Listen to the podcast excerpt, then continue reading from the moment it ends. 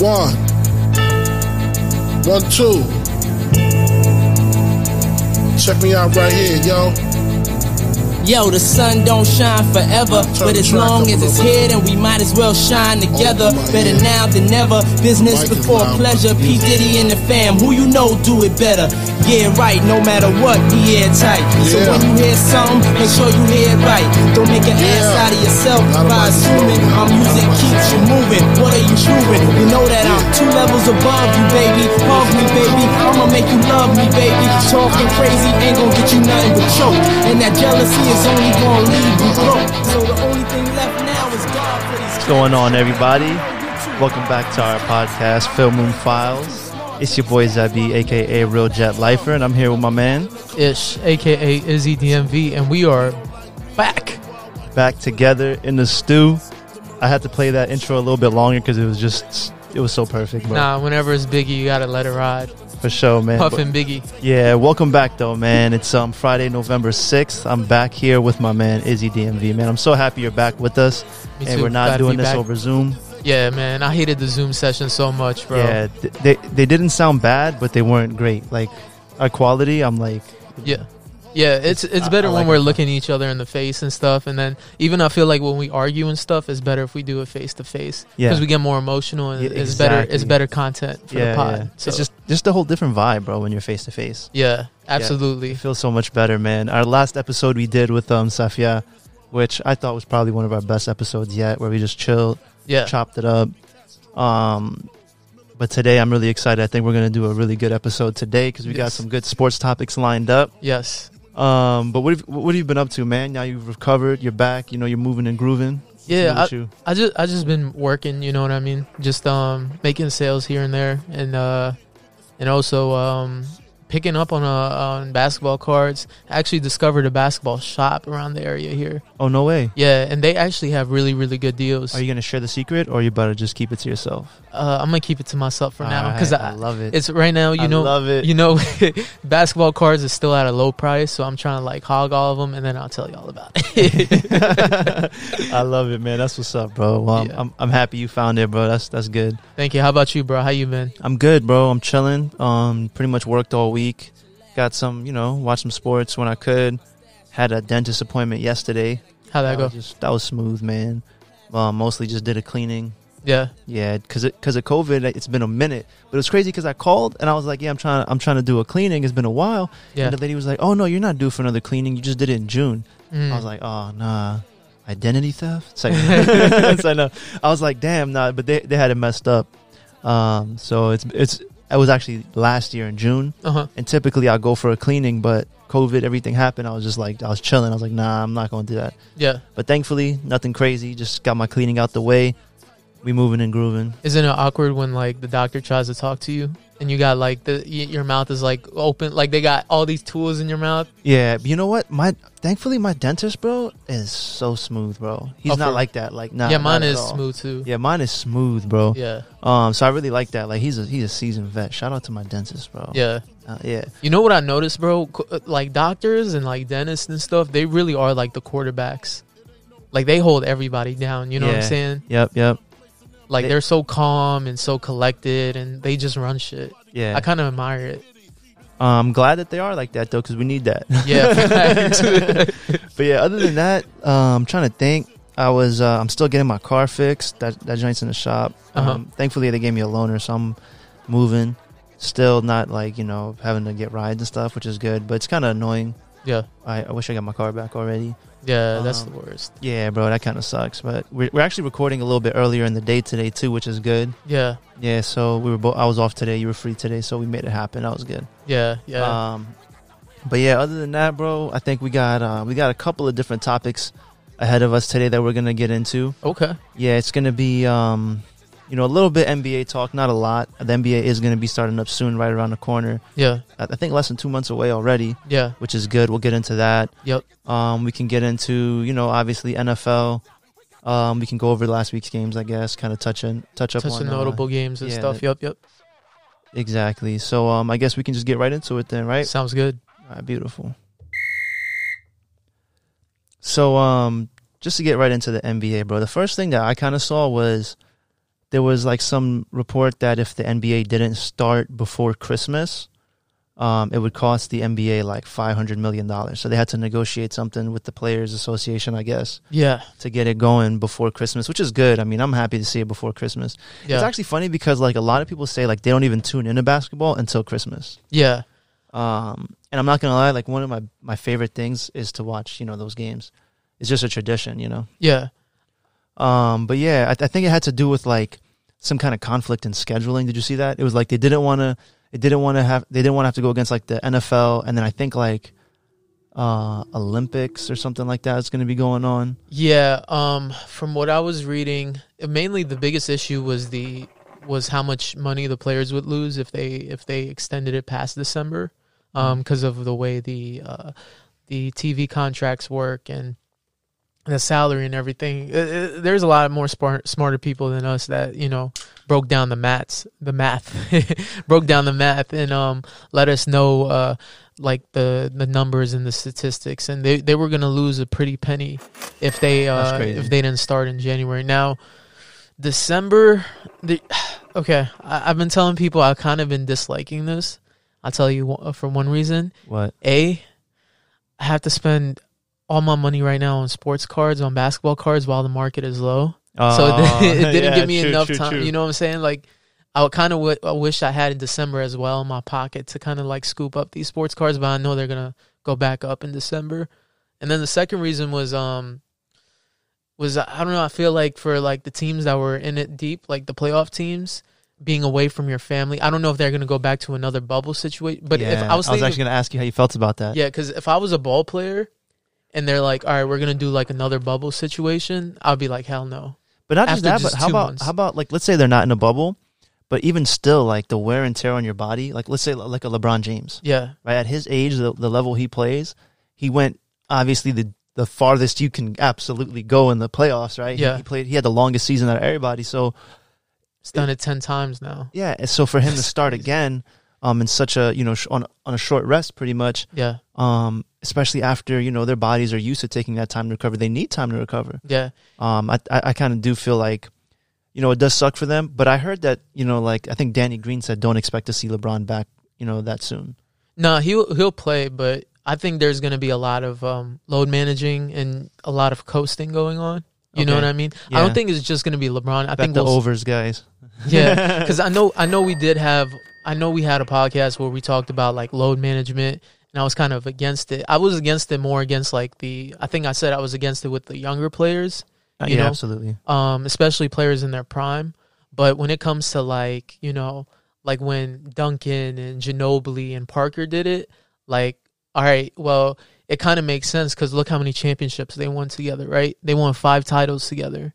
So that's a situation where it's like, all right, it makes sense. And these dudes were older and they were competing deep into the playoffs, right? So I felt like, all right, that situation makes sense. You know, of course, you know, there's going to be the fans who's like, you know, I came to see this player, whatever. I'm not saying not to play the game, but maybe instead of pay- playing like thirty-five minutes, you play like twenty-five, you know what I mean? twenty-five, twenty-seven.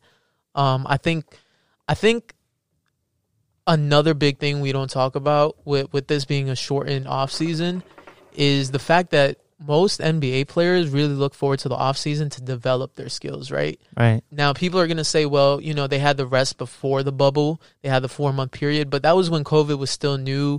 People didn't know, like... And you couldn't go out and train like you can right now. Exactly. You didn't know if it was safe to see your trainer, and absolutely, not everybody yeah. has a home gym in that, like, a, yeah. a state-of-the-art and we gym. saw we yeah. saw that when they had, like, those little, like, dunk contests and little... I think they were, they were doing some kind of, like, horse games or something like that, yep. right? Yeah. So we saw some of those, like... Gym setups they had. Yeah, not just gym setups. So some people just had a regular hoop out on the driveway. Yeah, exactly. Some of the ballers, like, you would think that, oh, he's a baller. He's got some kind of setup at home. Nope, they just had a hoop on the driveway. Yeah, and or maybe they were at their parents' house at that time or whatever. Because yeah. they have to be with their families. Because like, like is. let's say you wanted to work with like your footwork, right? When you're driving to the paint, it's like how can you work on your footwork if you just have a, a, a basket on your driveway? Because it's an incline, you know what I'm saying? So yep. like you can't really go how you want to go. So I even think, if it's not like I, I know that a lot of players just don't want to play on concrete because you know just the effect on their knees and stuff like that. Yeah, and I, I always remember like that one season where Derrick Rose had his M V P season, right?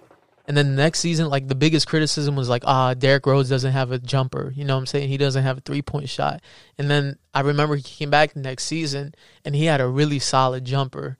And he was like, yeah, I, I during the offseason, I took like a thousand jump shots a day. You know what I'm saying?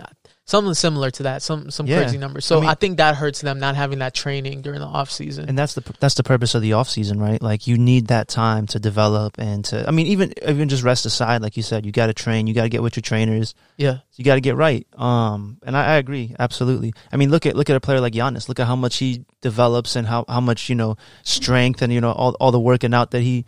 He does during the off season, how how much it shows the very next year. You know, he's constantly developing and getting better. Yeah, imagine uh, if he another, wanted to work on his three pointer this another, season. Another player um, that I would say that that has that consistent growth and development is Jimmy Butler. Mm-hmm. You see it every year; he gets better and better every single year. Mm-hmm. So they have that work ethic. They got they want to go after it and get it. And a player like Jimmy Butler just wouldn't have that time to accomplish that. Really, you know, especially after being away for your, from your family for so long. You deserve time to just chill and sit back and rest and be with your family, especially during, you know, what you know what's going on in the world right now. Yeah. You know, who doesn't want to just stay at home um, after all that work? Because ultimately that's what it is for them. Yeah, they're playing the game of basketball, but that's them clocking in. Yeah, exactly. Right? So, you know. And to sure be isolated again from your family. I don't know what the situation is. Hopefully, I don't think they'll do another bubble situation because I did see some news reports about them. Uh, about the N B A wanting to bring in fans to stadiums. Of course, they'll be social mm. distant. Um, they said they'll be testing. How do you feel about that? Well, the N B A, so the most important stat of last season was the fact that there were zero positive COVID tests, right? So I have good faith in the N B A knowing that they know what they're doing. Um, if it's like socially distant, maybe they have pods, like literal literal pods or something. Yeah, yeah I could but, see that. But, I mean, I, I trust the N B A, you know what I'm saying? It's obviously going to take all thirty-two teams to be on the same page to avoid an outbreak. But with basketball, the good thing with basketball as opposed to football is with basketball, it's a fifty-three man roster plus all of those coaches, you know what I'm saying? Whereas with basketball, it's not that much. It's fifteen players plus the coaches, you know? So it's not that bad um, in terms of – Uh, dealing with the amount of people that uh, is on the on the court for the N B A versus like mm. when football players go out to play, or even I don't even know how many baseball players go out, like how many go out there on the field, even if they're sitting on the bench. I don't know what the exact amount of players it is. Yeah, but I know for for football is fifty-three, basketball is fifteen. Well, well it depends because you have some in your dugout and then you have some in the bullpen. So just in general, how many people? I believe it's like thirty-five. Well, I think it's like twenty in your dugout, right? Oh, that's Yeah, it's twenty. Not too bad, right? But um, how many on the field? You have nine out on the field, but then that they're go, they're going out. You know what I'm saying? Then coming uh-huh. back in and going out, coming back in, and then you mm. rotate between those players. So it's not and bad. And then you bad. have your pitchers off on the other side. But I think during the way it was now, during during the way it is now, um, or during last season, I mean, yeah, you had uh, you know, they they had it set up differently. Everywhere was a little different. Like if you're in the dugout, you got to wear your mask, everything like that. Yeah, yeah, I think um. Yeah, I, th- I just think uh, the, the N B A can handle that situation fine. I'm just, like I said, I'm just concerned. I hope, like, we don't have any, like, early injuries with yeah. the N B A, you know, because I know a lot of people are looking forward to Kevin Durant coming back and uh, Kyrie and, of course, seeing those two together. And then, of course, we're going to see the return of um, the Golden State Warriors. We're going to see how Clay looks. We were looks. talking about that. Yeah, I'm excited. And then, and then we're going to see John Wall come back. Uh, so it's exciting. There's a lot of players coming back, and so, so, I want to see them healthy, man. I want to see a healthy N B A season. No, absolutely. I think everybody does. Ben Simmons coming back too. But let, let's stay on that um that John Wall topic real quick because okay. not not really uh, so much so John Wall, but the Washington Wizards. Have you been hearing that um the the I think Bradley Beal or someone acknowledged that the there was some truth to the trade rumors that the you know that the Wizards were looking to make a move? I have not. But I wouldn't be surprised if the Wizards inquired. You know what I'm saying? I just think, I think, I feel like the Wizards at least want to see what John Wall looks like with Bradley Beal. Like, I feel like they, there has to be somebody like in their front office that's like, well, before we even consider a trade, let's see what they look like together. You know what I'm saying? I agree. Yeah. So I'm, I'm pretty sure like. If if if they just look mediocre together, then I think maybe Bradley Beal might get traded this season. You know what I'm saying? Maybe if, if the offer is on the table. I did hear um, I, I heard the Knicks made an offer for uh, Chris Paul. Oh, did they? I didn't they hear did. That. That's what's up. Nobody knows what it is, but they That's made an up. offer. Um, but I think that uh, with sticking my bad real quick with that Bradley Beal thing. Yeah, I have one more question about that before we um jump. Jumped into the Knicks because you know there's always some you know with the Knicks you got you go into like that black hole. um, but, but, but I wanted to say, do you think that if things start off bad before the trade deadline, they deal him? Or do you for think, the Wizards? Yeah, do you think that they'll they'll stick with him throughout the whole year and give him a whole year to, to work it out and figure it out? I guess it depend. I guess it depends on what type of offer you get, right? Um, I I definitely when I look at John Wall's contract. He has to really come back at an elite level, or else you're looking at one of the worst contracts in the N B A, right? Um, if he if he doesn't come back at an all-star level, and I know that's, oh well, I wouldn't say that's a high expectation. That's what's expected of him. But I guess coming off an Achilles and then coming off what did what was that injury he had before the Achilles? Was it A C L or meniscus? Yeah, I think so. It was it was a lower body injury. Yeah, so coming off back-to-back injuries like that, it's. I wouldn't expect you to be an all-star, but because of how much money you're making and how much you're taking up uh, on that cap with your uh, contract, you do have to go out there and perform at that level. You know what I'm saying? And with Bradley Beal obviously being a way better player that he uh, being a better player that he is right now versus in two thousand sixteen, two thousand seventeen when they went to the playoffs, um, I think maybe you know he he might be able to. You know, we'll, we'll, they're saying he might go to the Hawks. Trae Young needs some help. Makes sense. Coming Bradley off, Beal? Yeah. They do have a lot of young talent they could trade away and draft picks. Um, the Hawks are really young. They're all offense, no defense, by the way. So, but Bradley Beal would bring, you know, obviously, obviously some defense. Yeah. But one thing one thing with defense, right, is you can't really rely on like one there's player, of course. Yeah, cuz even with basketball. But maybe it's just that mentality, right? Sometimes you need that leader on the defensive end. That holds people accountable. Yeah, that, exactly. Yeah. But I also think with defense, there's some guys who are great on-ball defenders. He would be a veteran player there. Yeah. But like some with defense, it's like you have to be in the right system in a way because it's like some people are great on-ball defenders, but they can't, they can't, they're terrible at help defending. They don't know when to help defend or play the passing lane. Um, there's people who play great off-ball defense but don't play great on-ball defense.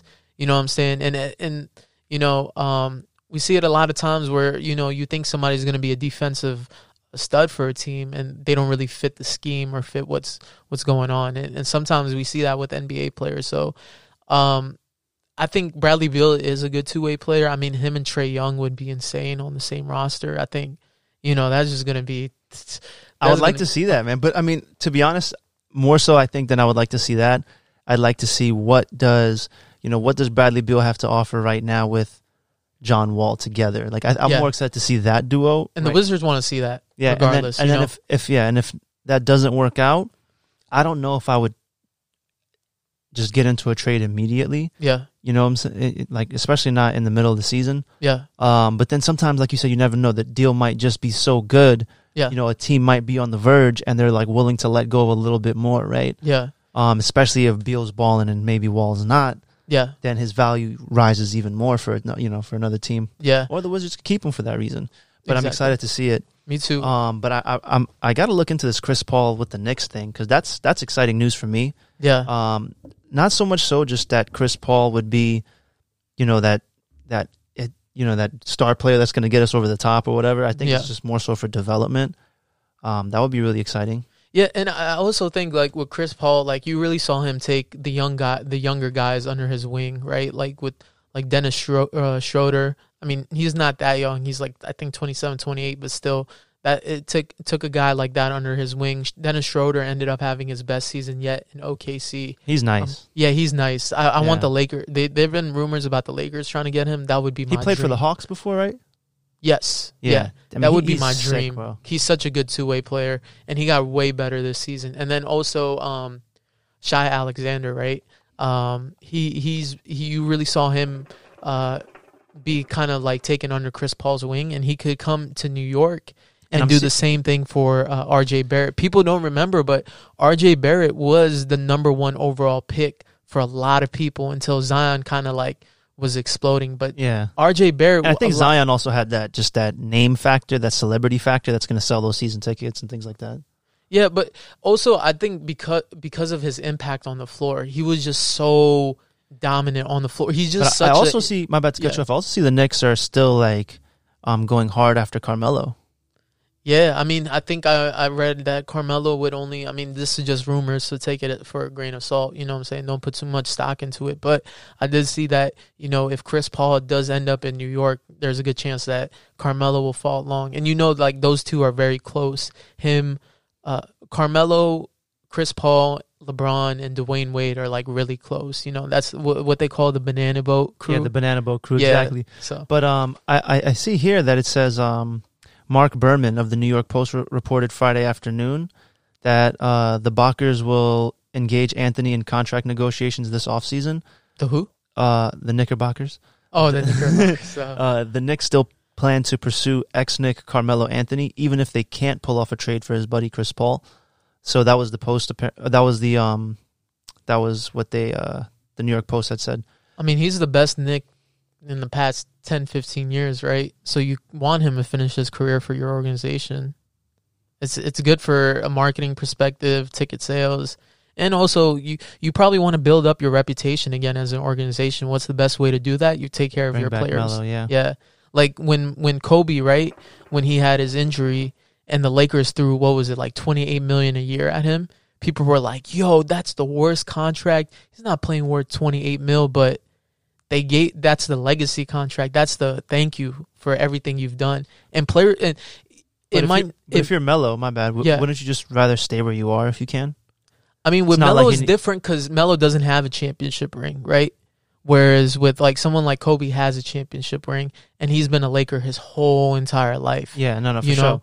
And but, but, but, but exactly right. So like, if you're Melo, wouldn't you rather stay right where you are and have a shot for another, you know? I mean, that's up to him. Another you know, team. There's, there's an. I could see his perspective of wanting to be home. You know, um, I did see him. I did see some clips of him. I, I sent him to you on I G, balling yep. up in yeah. New York in a gym. Yeah, and I don't know. He's always in New York, so probably that's his like. W- home is home. You know what I'm saying? Nothing beats home.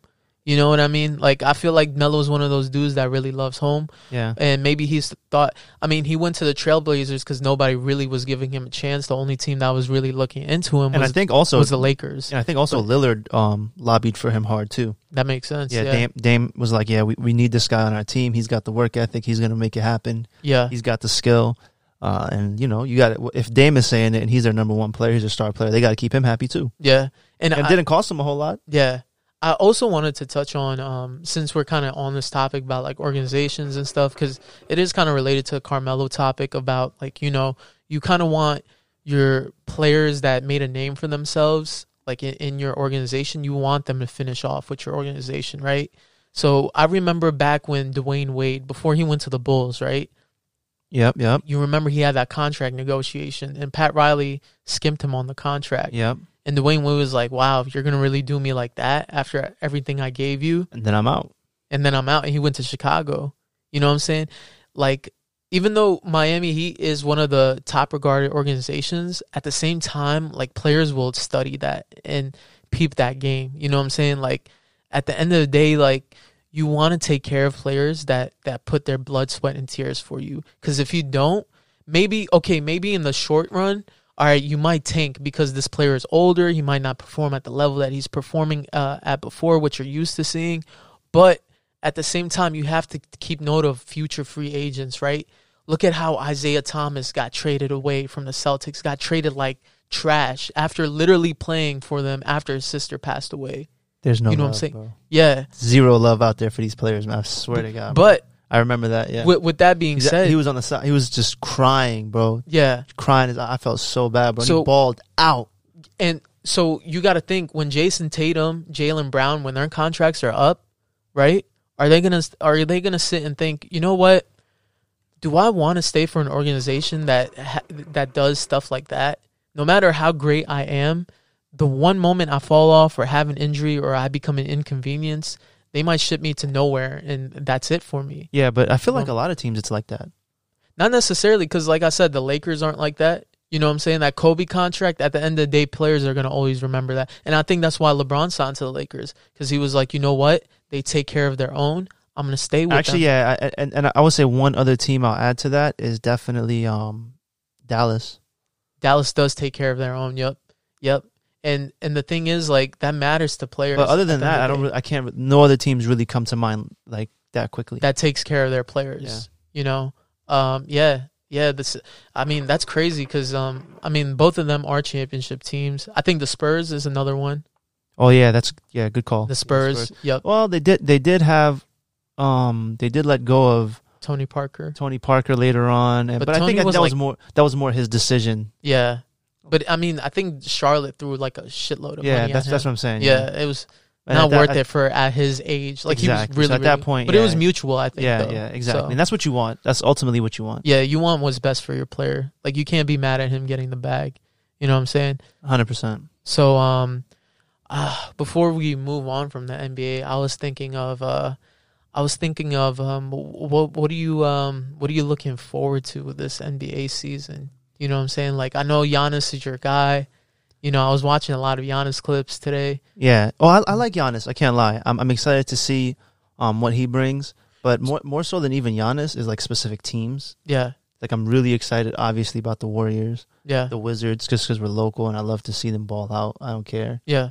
Um, I think that's probably the two biggest ones for me. Yeah. I'm the most curious about, I would say, um, are probably still the Wizards or the Nets. Yeah. The Nets obviously have, you know, a lot of star power there. You want to see how those players mesh. Yeah. Um, also, I think I sent you something about the 76ers planning on making a move for James um, Harden. James Harden, yeah. yeah. So that, that would be cool to see, you know. I mean, I, I don't know how it would turn out, but it would definitely be interesting to see that. Him and Ben Simmons would be an insane duo. That would be crazy, right? Like, Simmons on the low block and Harden is on the perimeter.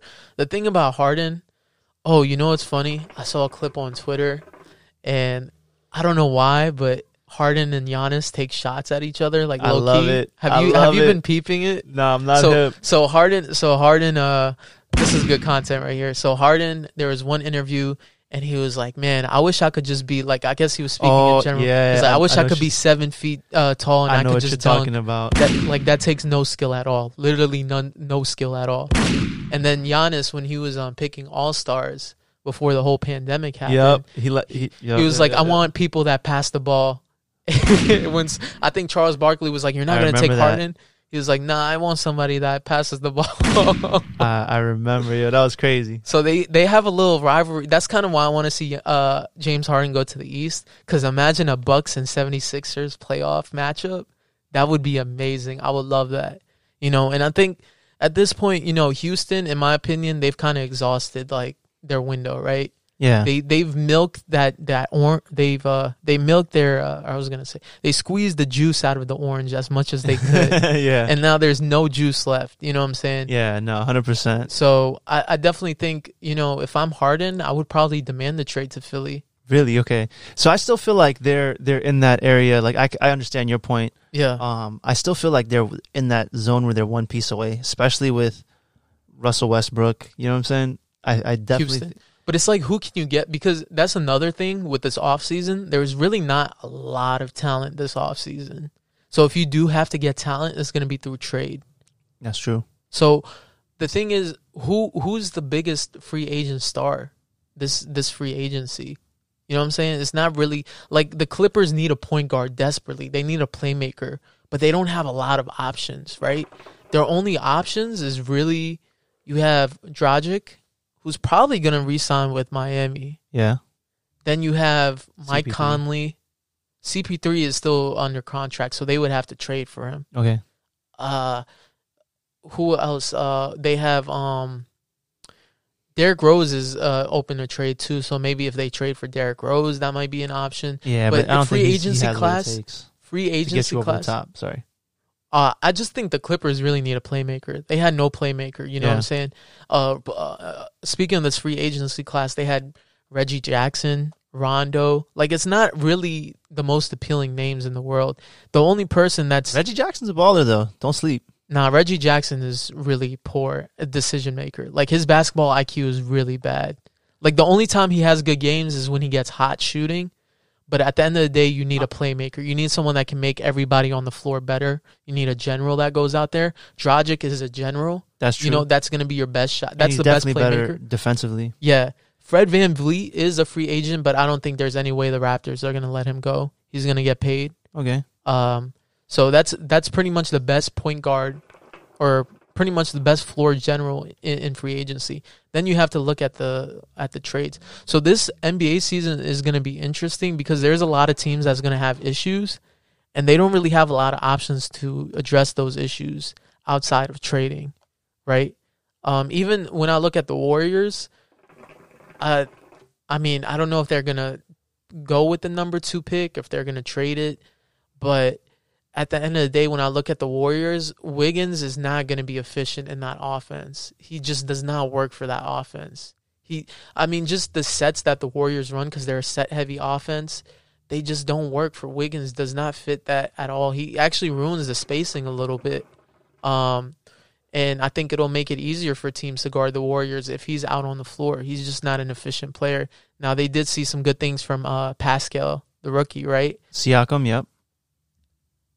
Is that? Oh, no, or, I'm, I'm, I'm sorry. I'm, I'm, thinking about Pascal, Pascal? I'm thinking about Pascal Siakam. Yeah. Sorry, I, I think thought, his I name is we Eric on, Pascal. I thought, my bad. The Raptors, was, no worries. Yeah, I thought we were still on the Raptors, sorry. Um, I think it's Eric Pascal, uh, but, but the rookie that was balling out for him, I mean. Yeah, yeah. No, I, I jumped ahead and I started pulling up the N F L stuff because I knew we were going to start moving to my Yeah, bad. No worries.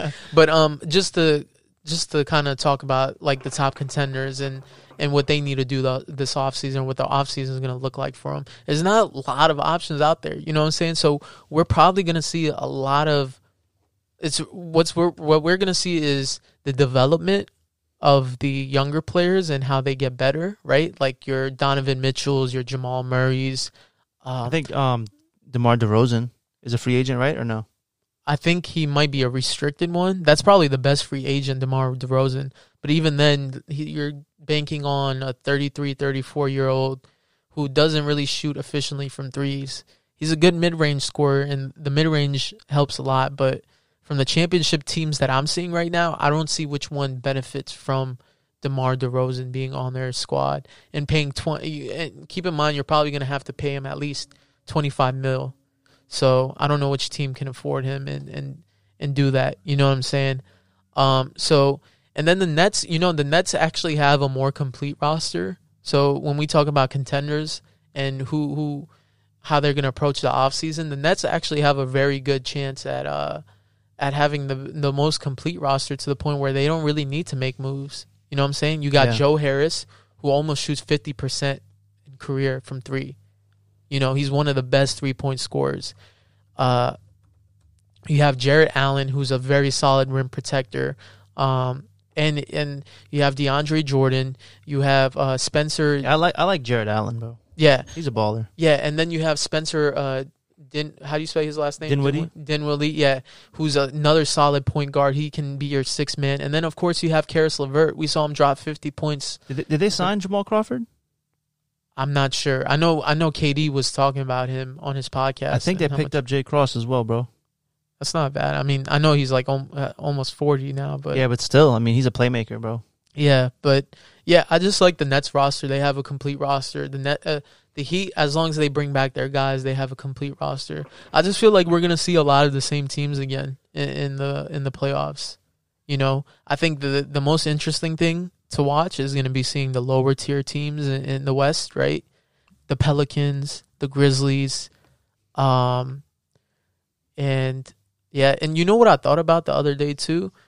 Um, the West got harder by adding another two potential another two potential superstars with Zion and Ja Morant. Mm. You know what I'm saying? Like yeah. Now the West is even like all the superstars are in the West now. I mean, no, I mean you still got a lot in the East for sure, but yeah, I mean those are two of the like the you know rising stars for sure. Yeah, I just thought it was funny how like none of like the the news like superstars come out of the East. It's all coming out of the West now. Even Let's Brandon see, Ingram was coming out of the West. Yeah, hopefully R J Barrett turns out to be one of them. R J Barrett. I mean, like I said, he has a lot of potential. When I was watching his game in Duke, he has a lot of potential. But um, it's all. I mean, we know the Knicks, man. You gotta, you gotta bring people in that can develop players, man. You gotta bring good coaching in. Yeah. Uh, yeah, but yeah, man, it should be fun seeing how. Like, like my whole takeaway. I mean, just to wrap it up a little bit was just the fact that with with the free agency class not being as heavy this season, it's really next season where it's going to be heavy. It's going to be interesting seeing the contenders, how they approach it, because I don't think there's a lot of moves they can make, right? You know? So it's really, we're going to probably see a repeat of last season. The only thing is that the teams that make the playoffs, like th- that's going to look different, is whoever gets the best development out of their younger players. I would say another thing that I'm super excited to see uh-huh. is because it's such a short off season, I think that there are going to be a lot of teams making moves in the middle of the season, more so um, now than ever. Of course. Yeah, because they're going to see what they got and then start making moves as soon as, you know, they start seeing the things that they want to see or they don't. Yeah. Um. So I'm excited to see what it's going to look like at the end, because we're, I think we're going to have a very different looking N B A uh, at the end of the season. Uh, and just in terms of like where the where the players are. And also, I think um, from what I was reading, each team is going to have about fourteen back-to-backs because they're doing seventy-two games. Mm. That's a lot. Yeah, so you, I, I, yeah, I, and that's when you'll start seeing a lot of load management. Yeah, yeah. But I'm I'm happy that they're going to get a, a, you know, they have a date now, I think, that they're going to start the um, N B A. I want to say it's like somewhere in like in the end, towards the end of December. Yeah. I wouldn't be surprised if the Nuggets end up with the one seed in the West. Oh, wow, really? Because I think a lot of the load management going on, and I think the Nuggets, they're so young, you know what I'm saying? I don't think it's going to affect them that much. Damn, see if Whereas, you guys, see if the books, uh, you know, have that bet available, guys. You heard it here first. I mean, it could be a potential. Um, and then, of course, the Suns. We have to see what the Suns look like. Yeah, bro. Yeah. Finishing off eight oh, I mean, that's got to mean something in the bubble. Yeah, for you sure. know? So it's going to be fun, man, next season. I can't wait to talk more N B A in the next episode, but we'll just wrap it up for now unless you got anything else you want to uh, nah, touch on. No, nah, I'm, I am excited. Um, and yeah, I just wanted to say I believe that that start date is December twenty-second. twenty-second, okay. Yeah, so they can take advantage of all that, you know, that Christmas revenue. You know, everyone's yeah. going to be home watching sports. So um, I'm really excited to see that. Yeah. I guess I'll talk more about basketball once I get to the sports card section. All right, cool. Yeah, yeah, so yeah. So let's, we'll go ahead and move on and jump right into N F L. So um, we are going now into what, what? What week are we in now? I think um, week nine.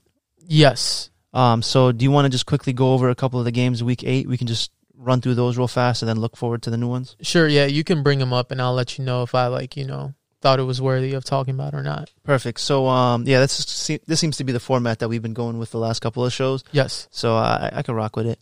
Um. First, I got the Falcons and the Panthers. Um. The Falcons took that twenty-five to seventeen. Um, did you see anything in that game you wanna you wanna jump in? Touch uh, base. They finally they finally held on, bro, to a lead. They yeah. finally did it. So, well, um, just a just a weird little nugget here. Atlanta's won six of the last seven matchups against Carolina. Wow. Uh, yeah. So I mean, I, I think um, a lot of that has to do with where Cam was in the last couple of seasons. Mm-hmm. Uh, but yeah, that's just an interesting little nugget there. Uh, then we got the. The Patriots and the Bills. That was that was an exciting game. Twenty-one to twenty-four. Yeah. Uh, excuse me, twenty-four to twenty-one. The Bills won that. They're now six and two. Um, yeah, man. New England lost four straight games for the first time since two thousand two. I guess wow. before the whole Brady era started. Yeah. Uh, that was crazy, man. I mean, I wonder. I'm excited to see like what is Bill Belichick gonna do. Like he's always, you know, a guy that makes adjustments and moves. Um, and isn't scared to do stuff mid-season, so I'm I'm, I'm excited to see what is it that he wants to do, and yeah. how he's gonna shake it up there. That'd be that'd be pretty crazy. Yeah, I just think um, the offensive line for the Bills was really on point in that game. This was one of the games that was very fun to watch because I think that um, that fumble really cost them the game, right? Yeah, the Cam Newton yeah. fumble. Yeah, that was a really tough fumble, especially you know um, in that situation. You know you're in field goal range to tie the game. You know what I'm saying? That's that's tough to cough up the ball right then and there. Um, and they, they the weather wasn't really good for uh, for passing in the, in that game. So um, both of the teams yeah, really I heard struggled. It was pretty windy, yeah. Yeah, both of them struggled trying to move the ball through the air, and um, it led to Zach Moss and De- Devin Singletary on on. on the Bills having a good game.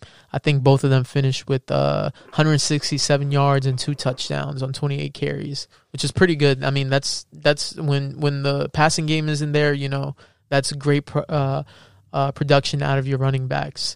So I th- I thought that was good. But like I said, it was just um, with the Patriots, um, I don't know if, if you saw this uh, story, but Apparently, uh, the Bills had a billboard that said, like, Tom Brady isn't here to save you or something. Oh. And I guess the Patriots saw it when they were coming in. So that made this matchup a little bit more, you know, spicier. Um, so the Bills usually lose to to the Patriots. So I know if, it must feel really good to finally beat them and have a really strong hold on the division. They're looking like they're going to run away with that division, the A F C East. So that's crazy. I mean, if you're a Bills fan, that's got to be a relief. Finally, you know, after all these years, after all this suffering, you're finally like the king of the hill. Finally, you know. Yeah. It's so. not. It's not. I mean, that division hasn't been easy, and it, I still don't think it is. Um, but I, I still think that you know, uh, Coach Belichick's going to make the necessary adjustments, and this isn't. This isn't going to be something that is going to happen all the time for them. Um, it, I'm expecting them to go on a hot streak soon. Yeah, I mean, I just think with the with the Patriots, this this whole season is kind of an L. I kind of knew the Patriots season was going to be an L right when I and heard. Josh Allen's kind of cooling off a little bit, I, I would say. Yeah, I mean, I wouldn't put too much uh, too much into the game uh, against the Patriots because, like I said, it was it was a really bad day in terms of passing outside. But he had, um, I, I want to say, I think really four bad. interceptions in his last four games. Did he? I'm not I'm not sure about that statistic. I don't know. I don't know that statistic. Yeah. But um, I, I don't know. I, I just wouldn't put too much stock into that game because, uh, like I said, the weather was really bad and both teams were really relying on the run that whole entire game. So, I mean, it is what it is. It looks like the Bills is going to run away with that division, but if anybody's going to give them trouble, it's probably the Dolphins, right? Because they're stepping up defensively. Uh, Tua, you know, he had um he didn't look that good, but you know what I'm saying, maybe he gets some momentum going, and you know maybe they they uh they challenge the the Bills for the division. We don't know, but yeah. What, what other games you got? So we got um the Titans and the Bengals. The Bengals won thirty-one to twenty. Man, that was a crazy game, bro. I, I, I did. I mean, I didn't expect it. I didn't expect it. I thought that the Titans were going to pull it off. I mean, I did expect that it was going to be a competitive game, but I didn't think it was going to be. Um, you know, I didn't think the Bengals were going to win by eleven. Well, we we saw the Bengals balling out the past two weeks. They just couldn't yeah. secure the W. Right. Yep. That was that was the hardest part for them. They were balling out. Joe Burrow was balling out. They went up twenty-one oh against the the Colts, and they just looked super efficient on offense. Scored twenty-three um plus points for the sixth time this season. Yeah, and I mean, what about man Joe Burrow? Like a rookie who's already making reads that most N F L quarterbacks cannot Baller. do. He he is just. Bro, when you put an offensive line around that guy, like if you're the Bengals, that's your number one priority. Yeah, I you got to put an old line. Yeah, I think I said that he would be my um, rookie of the year, and I, I mean it's looking good, man. Yeah, I, I actually um pulled a couple of Joe Burrow. I have like three Joe Burrow cards, actually five Joe Burrow cards. So nice. I mean, the the more he balls, the better it is. But I mean, just as a player, he's he's amazing. I mean, a lot of the intermediate throws he made was incredible. He had some deep balls. That was he, such incredible touch. You know what I'm saying? For like such a young dude coming into the league, you love to see it though. Yeah, especially the young guys. Like in in a in a league where you know there's not a lot of quote unquote elite quarterbacks, it's good to see that somebody is on the road to become one. You know, like we, you know, there's a future. Yeah, you know he, what I mean. He's giving me a there's lot of a lot, an, Andrew not, Luck vibes. Yeah, and there's not a lot of young guys that give you hope anymore. Yeah, particularly quarterbacks. Um. I just think uh, with four starting, he had four starting offensive linemen that were out, and he still remained cool, calm, collected under pressure, like nothing, you know. And to do it against a playoff team, Ryan Tannehill. I think the Titans actually had one of their worst um, passing games uh, of the season, and that was that was an, and the Bengals ended up having probably I think their best passing game in the air for the season. So I mean that that made the difference, you know. Derrick Henry really couldn't uh, bail them out in this game. So I, I just really like what I saw from, from Joe Burrow. Um, yeah, man, he he's I think he's he's legit. He's the real deal. So the next game um, I felt was like a little underwhelming.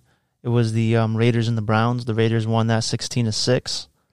And then we had um, the Colts and the Lions. Yo, your Colts is looking kind of scary, bro. forty-one to twenty-one. We we keep talking shit about Philip Rivers, but your Colts are looking mm, good, bro. Nah, man. He um I definitely have to say that Philip Rivers the past two or three games, he's been looking immaculate. He's been looking like an elite quarterback. Uh he did have a little slow start to the season. Um, did have some tur- ugly turnovers, but he did have a high completion uh, percentage even during his ugly games. And now, you know, we're seeing this Colts team, you know, start to build momentum. I mean, I think he has three or more touchdown passes in consecutive games now, right? La- his last game. And then this is this is rare, too, to see the Colts even put up forty-one points. Yeah, this feels like this feels like Andrew Luck and Peyton Manning days. You know what I'm saying? I feel so good to finally see uh, – So, Healthy uh, to, Andrew Luck. yeah, yeah, to see such a dominant performance from our team. And I think, you know, the biggest factor was, I think this was the first game Darius Leonard came back after being injured. And he is such a difference maker. I mean, when it comes to best linebackers in football, I'm, I mean, I might be a little biased when I say this, but I think he's the best linebacker in football. He goes sideline to sideline. He can blitz. He can drop back, play coverage. He's always making plays, force fumble, interception, like, and he's the leader of that defense. You know what I'm saying? So to me, he's so essential. To me, he's the best linebacker I've seen since Patrick Willis. Like, when you talk about a guy that could do it all, like, this dude does it all, and it's so incredible. It's and he was a second round draft pick, man. Like, this was such a our G M is such a genius for picking him up, bro. I don't care what anybody says, man. I think he's the best linebacker, and he's he makes such a difference defensively when he's on the on, on the field for us. And I'm just really thankful we have a player like that, because I don't ever remember a Colts player. Maybe Bob Sanders is the closest that I can remember to somebody to one player on def, on defense to make that big of a difference. And Darius Leonard does it, man. They just look. They look completely different. Um, Kenny Moore is such a great cornerback as well. Um, I believe he was the one that had the pick six. Um, and, and yeah, man, I just like how good we look defensively. We're clicking on both sides of the ball. Now, I will say with the Colts, you know, I I do hate how predictable we are when we run the ball. Uh, when we run the ball, it's almost like they can tell every single time. And I just, I just think the Colts need to be a little bit more aggressive. Um, I, I would like to see him come out in the games, kind of just firing in in, in um, wide out sets, all wide out sets, and then gradually uh, easing in the run game. I think that would help the Colts offense a lot, rather than trying to force the run. Um, so yeah. So the next game we have is the um, Vikings and the Packers. The Vikings won that twenty-eight to twenty-two, and this was really um, Dalvin Cook's show. Did you see that? Yeah, yeah, I- and and he's the um, Dalvin Cook's the first Vikings running back with one or more touchdowns in six consecutive games played since two thousand eleven A P. Yeah, man. I mean, we so they they need it. I mean, I'm I'm I'm not gonna say I like the Vikings, but I'm happy to see that they, they were able to pull this one off, because we were also talking about Aaron Rodgers, and is he a bad man, or is he, you know, a bum? Yeah, I, w- I mean, I wouldn't call him a bum, because he no nah, no nah, definitely he, not. But he, I'm just saying, like, we had that conversation, and we were saying that um he ha- he he's really winning easy games, and he's not he's not beating the playoff teams. Um, but this was a this was a you know I think a, a one in five Vikings team going into this, um, so yeah. you know it was exciting to see that uh, the Vikings were able to pull it off. And um, I think th- this was the second time Dalvin Cook really destroyed the the Packers defense. It's just that in the first game the Packers just were offensively so so um, so on fire that you know what I'm saying like they scored more points. I mean, this is going to sound like a John Madden quote, but they scored way more points than the Vikings, and they couldn't really keep up. so, um, yeah, I just think with um, with uh, Dalvin Cook that the Packers just have a really bad run defense. You know what I'm saying? Like the Packers, you know who the Packers remind me of right now? They remind me of the two thousand, like the two thousand four, two thousand five, two thousand seven Colts, where like you have the elite quarterback, and he's such a such a like elite talent, maybe the best in the league. But you have him being brought down by, um, well, I mean, this season Aaron Rodgers has a rushing attack. When when the when the Colts when the Colts played in the playoffs, they had no rushing attack like that, like the Packers have right now. But they had no run defense. You know what I'm saying? Their run defense was atrocious. And really, what happens in the playoffs is you see teams run the ball way more. You know, the Titans went all the way until the A F C Championship game. Why? Because they had Derrick Henry. They were able to play defense, and they ran the ball. So the thing is, quarterbacks in the playoffs, they don't tend to go for crazy games. They don't tend to have those three or four touchdown games with like seventy percent completion rate. They don't. Uh, it sometimes you do if it's like a shootout back and forth, yeah, or maybe in the wild card, yeah. But when you're talking about those um those divisional rival, when you're talking about those divisional games, when you're talking about like the conference championship games, like it's tough for a quarterback to pass against elite defenses. Um, so yeah, man, you, you just need to be able to have a running game and stop the run. And the Packers just don't have that. Aaron Rodgers can go out there and throw for five touchdowns, six touchdowns. But I mean, I, I don't even think actually he'll have the ability to do that if he's going against a team that, that can constantly run it on his defense. Because it's like you're sitting on the bench, so how much can you really do when you're always on the bench? So that's how I view the Packers, you know what I'm saying? It, they still fall under the pretenders category for me. So the next one is um, the Jets and the Chiefs. The Chiefs obviously crushed them thirty-five to nine. Uh, I think it was a twenty-point spread. The Chiefs covered. They took care of it. I'm sure you have nothing to get into there, right? I mean, what we all expected. I mean, I want to talk about my favorite team, the Jets. Yeah, bro, it's terrible. It's it's not looking great over there, bro. They're even talking about Dylan Darnold. Uh, what do you think about that? I hope they give the kid somebody that can actually develop him. And hopefully he plays behind the offensive line where he's not running for his life. All the time, yeah. You know what I'm saying? Like, so um, I, I saw the G M, I mean, just to touch on the Jets, he, he said, uh, the G M of the Jets said, Adam Gase is still a part of our plan. Ugh. I don't know how. Every, everybody leaves there, and then you actually see some development and some, you know, some signs and flashes of a real football player versus when they're under Gase. Yeah, this was a good game for Patrick Mahomes, four touchdowns. Yeah, of course, but against that Jets defense, bro, you, you'd expect it, you know, in my yeah. opinion. I don't know. But it's nice, you know, to make his case for M V P. He's kind of, he's kind of, you know, making his case, actually, in terms of, like, stats and stuff and mm. the W's he's pull, pulling out. So, yeah, we'll see with that. Um, then we got the Rams and the Dolphins. The Dolphins, pff, they handled it, bro. They uh, they they beat them by eleven points, twenty-eight to seventeen. That was a good game. Uh, the Jets looked really good. We didn't really see, I feel like, a whole lot out of Tua just yet. Yeah. Um, I'm excited to see what he does in his first road start. Um, but that one, you know, the Dolphins took care of business there. I wasn't really too too surprised. I mean, I, I keep telling, I kept saying that the Rams, I think, are very fugazi. Um, and then we had a, a really interesting game, uh, the Saints and the Bears. Did you watch that or no? The Saints and the Bears? Yeah. Uh, just on Red Zone, I caught it. Yeah, twenty-six to twenty-three, the Saints won. Um, I'm more concerned about that fight that broke out. Did you see that? Yeah, that was weird. Yeah, I, I think Javon Wims, right? Yeah, that I think that was his name, yeah. It was just really weird because um, Chauncey Gardner-Johnson. Yeah, ap- apparently Johnson was the same dude that Michael Thomas ended up hitting in practice, mm. and then uh, getting suspended that one game before.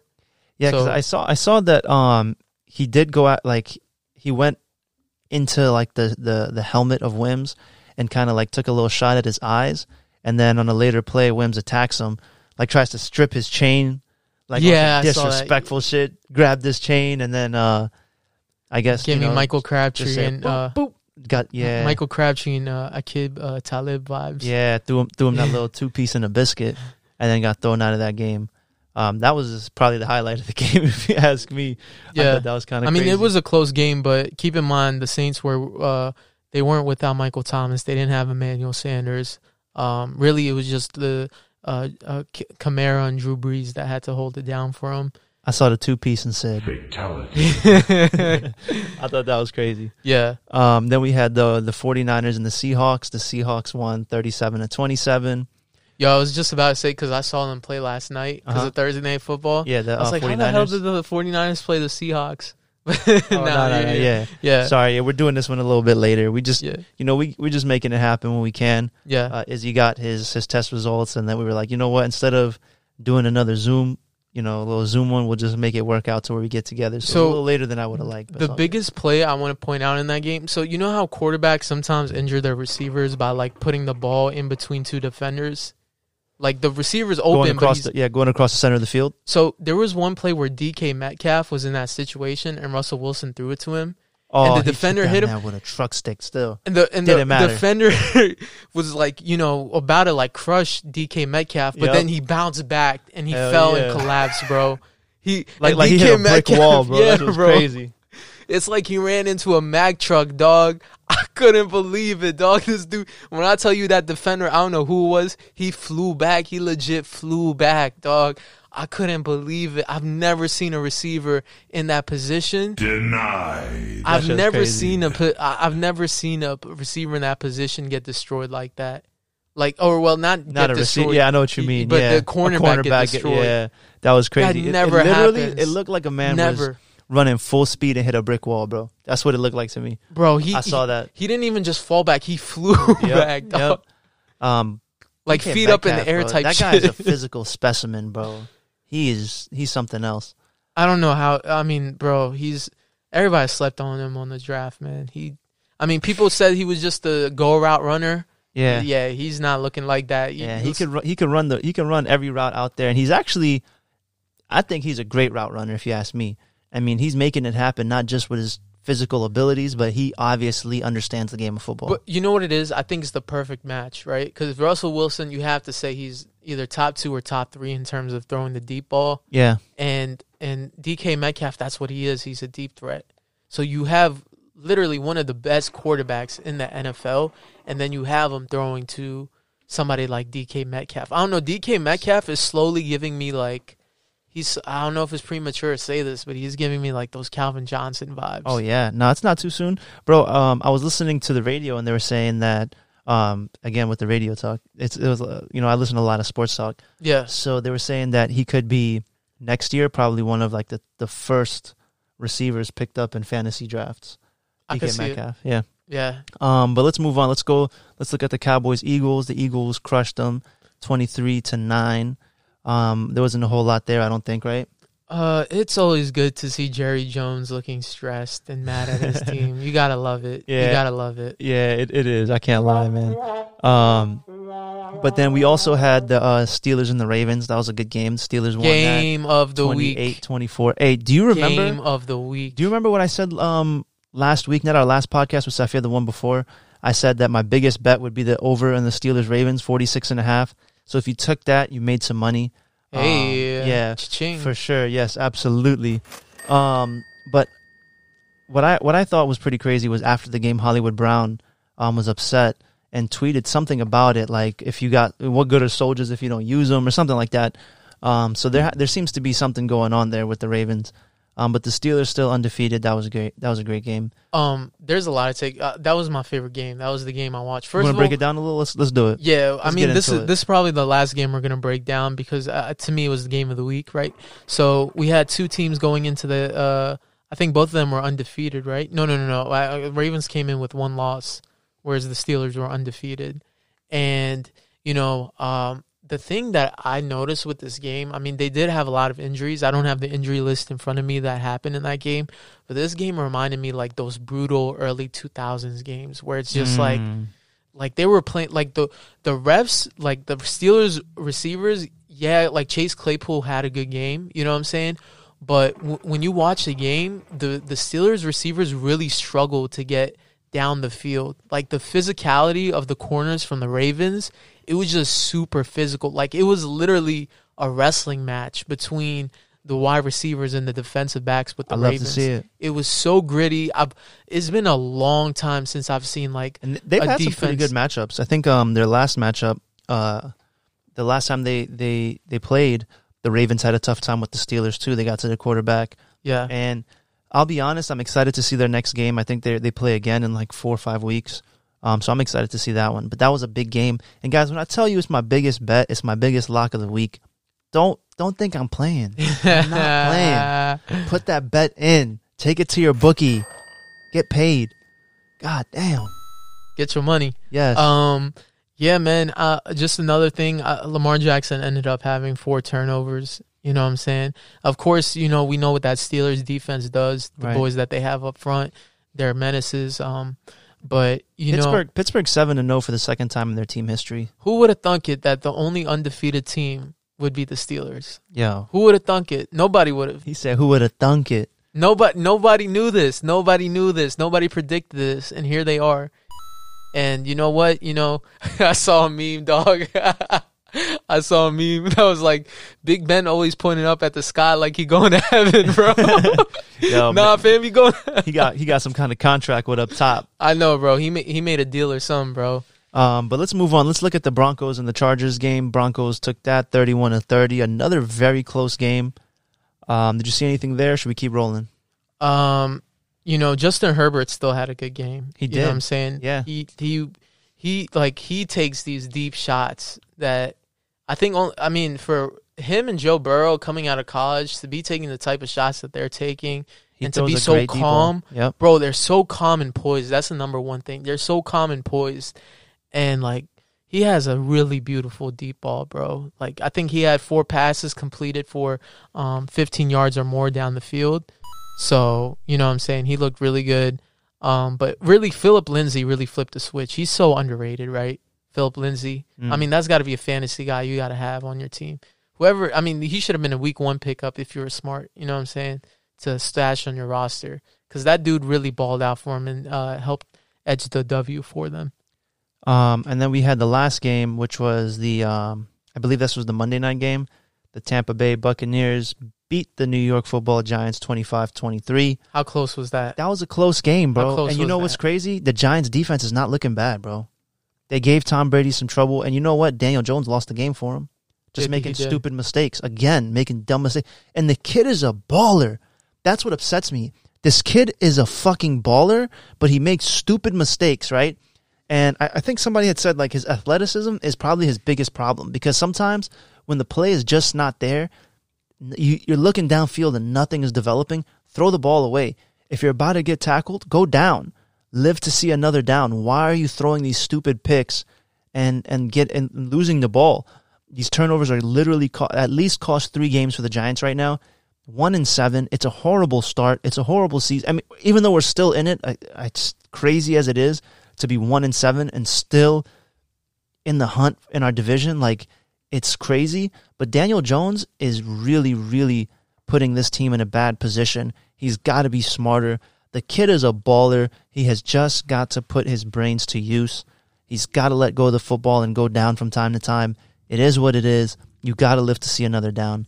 Um, did you see anything in this game that, that was interesting to you, Izzy? Well, um, let's uh, just to follow up on that, Jones has now turned over the ball in twenty of his twenty-one starts as a New York Giant. That's so he's turned over the ball in every single game except for one. That's um, crazy. Damn, you had to turn the volume up on that I one. I had to, yes, bro. um, Tom Brady connects with Gronk again. Everyone thought that Gronk was done, but he's still he's still making it happen. Um I want to say that at least uh, just to be optimistic for the Giants side, they do have a Pro Bowl, a potential Pro Bowler, All-Pro, in James Bradbury. Um, he held Mike Evans to about, I think, only three receptions for twenty-seven yards. And, and Evan, Evan Ingram was flashing again. I'd like to see when he's he's actually doing something. Yeah, and I believe, if I'm not mistaken, James Bradbury is a rookie. So for a rookie to hold one of the best receivers in the game for uh, for just um, – three receptions for twenty, twenty-seven yards. That's really impressive. Um, he, I mean, I think Evans did have a touchdown, um, but I'm not sure if Bradbury was the guy in coverage during that. I'm not too sure about that. But, I mean, still, he, he put up an impressive stat line against one of the best receivers. And then another interesting statistic for the Giants defense was the fact that Tom Brady completed, or actually he completed none of his five attempts of twenty yards. Down the twenty plus yards down the field. So any any play that was twenty yards or more, he wasn't able to complete. Bro, the Giants defense was looking good. I know this is a horrible thing to say, but you know, at some point you got to call them out. I mean, the refs threw a flag on that two point conversion and then took it back. That was bullshit. Everyone saw it. Um, but even still, we shouldn't have been put in that position. Uh, I think that the Giants really could have won. Yeah, you can't turn over the ball. They really could have in, in, in a game like that. Yeah, you they just really can't. Could have. They really could have. Um, come away with the victory on this one. It's just so frustrating to see as a Giants fan. Yeah. Um, but let's let, let's move forward, bro, because um, we did take a little bit more time than I than I expected on these games. Mm-hmm. Um, I think our Thursday night matchup was the Packers and the 49ers, right, yesterday, last night. Yeah. The Packers won thirty-four seventeen, cooked, took care of business right there. Um, so the Packers are now six and two. Um, did you see anything there at all? I just think, you know, Aaron Rodgers probably felt really good to be shitting on the Niners like that. Yeah. Especially since he struggles against them in the playoffs. Yep. Um, especially what happened last year. Um, of course, the Niners are completely, I mean, they're decimated by injuries, yeah, it's a different right? team, though. Yeah, absolutely. Yeah. So, I mean, of course, you know, this was kind of the expected result that we were hoping for. Um, when you have George Kittle out, Garoppolo's out, Deebo Samuel's out, uh, Brandon Ayuk is out, um, Raheem Mostert is out, Tevin Coleman is out, Jeff Wilson Junior, another running back, is out. Um, they didn't have Trent Williams either, their top offensive lineman on that team. So, I mean, what can you expect? Nick Bosa is out. Um, Armstead is out. You know what I'm saying? It's like, well, it is what it is for the Niners. I mean, I, God bless um, their coaching staff for staying composed and still fighting and, and still being somewhat competitive. But, I mean, this season is an L to me for them. And it's just something that was out of their control. But, you know, Aaron Rodgers did look like a bad man. You know what I'm saying? So, you know, you got to give him that. Might as well go ahead and click it. Yeah. Um. So then we got the uh, the Seahawks and the Bills. Uh, the Seahawks are the three and a half point favorite there. Um, I mean, it, it. I really don't think the Bills are going to have, you know, what it takes to beat the Seahawks, especially not right now. Mm-hmm. Uh, I think the Seahawks are going to definitely win, um, and probably more than than three and a half point game. But let's see. I think they're going to take it away with probably about a touchdown.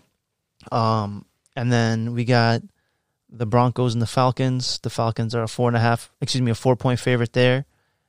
Uh, we got the Bears and the Titans. Uh, just stop me if you want to talk about any one of these. The Bears and the Titans? Yeah, Bears and the Titans. Titans are a six and a half point favorite.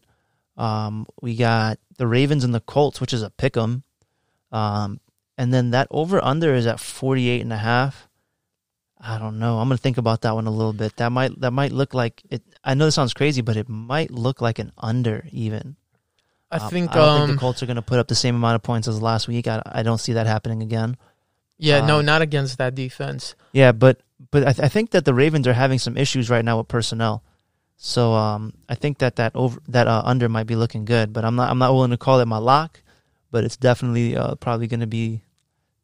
Excuse me, it's definitely something you want to look at and probably could hit. So um, um, one in- important stat that I want to note is that Lamar Jackson actually has, according to P F F, he has twelve turnover-worthy plays, which is the uh, most in the N F L.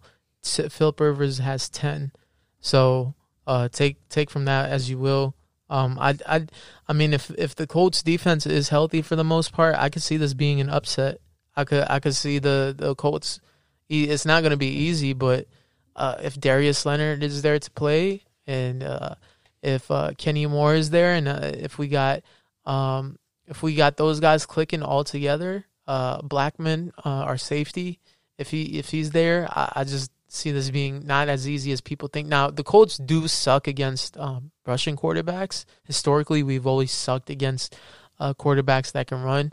So if we do lose that game, I'm going to have to say it's because Lamar Jackson ends up running a buck fifty on us. But if, I think if so. I think they're they're missing their left tackle right now, um, and I think that the Colts are going to get through. Um, but I, I think that you know it's going to be tough to get a hold of Lamar once he puts the wheels on. Yeah, I mean, like I said, if we if we can force him to be more in the pocket, if we can force him to pass the ball more, I like our chances in that game. All right, so let's see what we got next on the list. We got the Titans and the Jags. The Titans are um, the favorite there, minus seven. Division game. And then we got the Giants and the Washington football team. Um, the Washington football team is a minus two and a half point favorite. Guys, look at the Giants there. The defense is looking good. I think that um, the under is looking good again, forty-three. This is probably going to be another game where Daniel Jones turns over the ball again. Yeah, but that money line's looking good. I think the Giants are going to come away with the win on this one. Um, I think especially after he sits down and looks at the film, of, you know, um, of what he did wrong last game. If he can just – there's like two plays in the whole game, right, that if he can just fix those one or two plays – he's going to be okay, and we're going to come away with the win. That's just really what it is. We're one play away from winning the whole game, um, at least two or three times this season for sure. Uh, then we got the Las Vegas Raiders and the Chargers, another pick'em game. Uh, that one, I really, I mean, it can go either way, but I think the Raiders are going to uh, come away with the dub. Then we got the Cowboys and the Steelers. Uh, the Steelers are minus fourteen and a half point favorites. Guys, I'm telling you, this is going to be a this is going to be a bloodbath. The Steelers are going to crush them. It's going to be a twenty-point game, twenty-one-point game. Uh, I would still put my money on the Steelers there. Then we got the Dolphins and the Cardinals. Uh, Cardinals are a four and a half point favorite. that is the first away game for Tua um, as a starter. I'm I'm curious to see how he does. The money line, the money line is looking a little tasty on that for the Dolphins, plus one eighty-five. I think I might roll with the Dolphins on this one. Um, I, I I mean, you could play it safe and take the um, four and a half, but I think the money line's looking good there, especially at um, plus one eighty-five. Yeah, it's going to be the battle of the two young quarterbacks. Absolutely. Uh, and I, I'm excited to see what Tua does. I think he can come away with the dub. Oh, wow. Kyler Murray leads the uh, the N F L as a quarterback in rushing yards. four hundred thirty-seven rushing yards is the most by all quarterbacks in the N F L season. That's crazy. And he's um averaging four yards per carry, which is the, so that's really good. I mean, he's getting it done running the ball. He has a funny running motion, doesn't he? Yeah, yeah, I know. He does. Uh, one of my homies runs like that when he plays football, Zahid. Oh, for real? Yeah, you met him. Yeah, he, he, that's how he plays. It's, uh, he, I mean, they make moves, though. You know what I'm saying? Yeah, they, yeah, they, it works they for him. They make defenders hit. I mean, miss. Um, but, yeah, then we got the Saints and the Bucks. Uh, the Buccaneers are a four and a half point favorite there. That's I, I really think that that's going to be a, a shootout. Um, look at the over on that, fifty and a half. That's definitely going to be a shootout, guys. Yeah, we got to see whether Michael, what the status is for Michael Thomas and Emmanuel Sanders, because uh, th- you need those weapons in this matchup if you want to compete with the firepower of that offense. Of course, you know you know what their receivers do. Of course, it's not going to get easier with Antonio Brown on that squad now, um, if he's not acting a fool. So, um, with with um, with with with that being said, they have to get Michael Thomas back if they want this game to be somewhat competitive. I think Kamara could be the wild card for them, uh, control the pacing of the game. If they're able to keep that offense on the bench longer, uh, I, I, I'm going to – if Michael if Michael Thomas is playing, I'm taking the Saints. If he's out, I'm taking the Bucks. All right, you heard it. Um, and then we got the last game, which is um, I think that's the Monday night game, uh, the Patriots and the Jets. Of course, we already know it's eight and a half point favorite for the Patriots.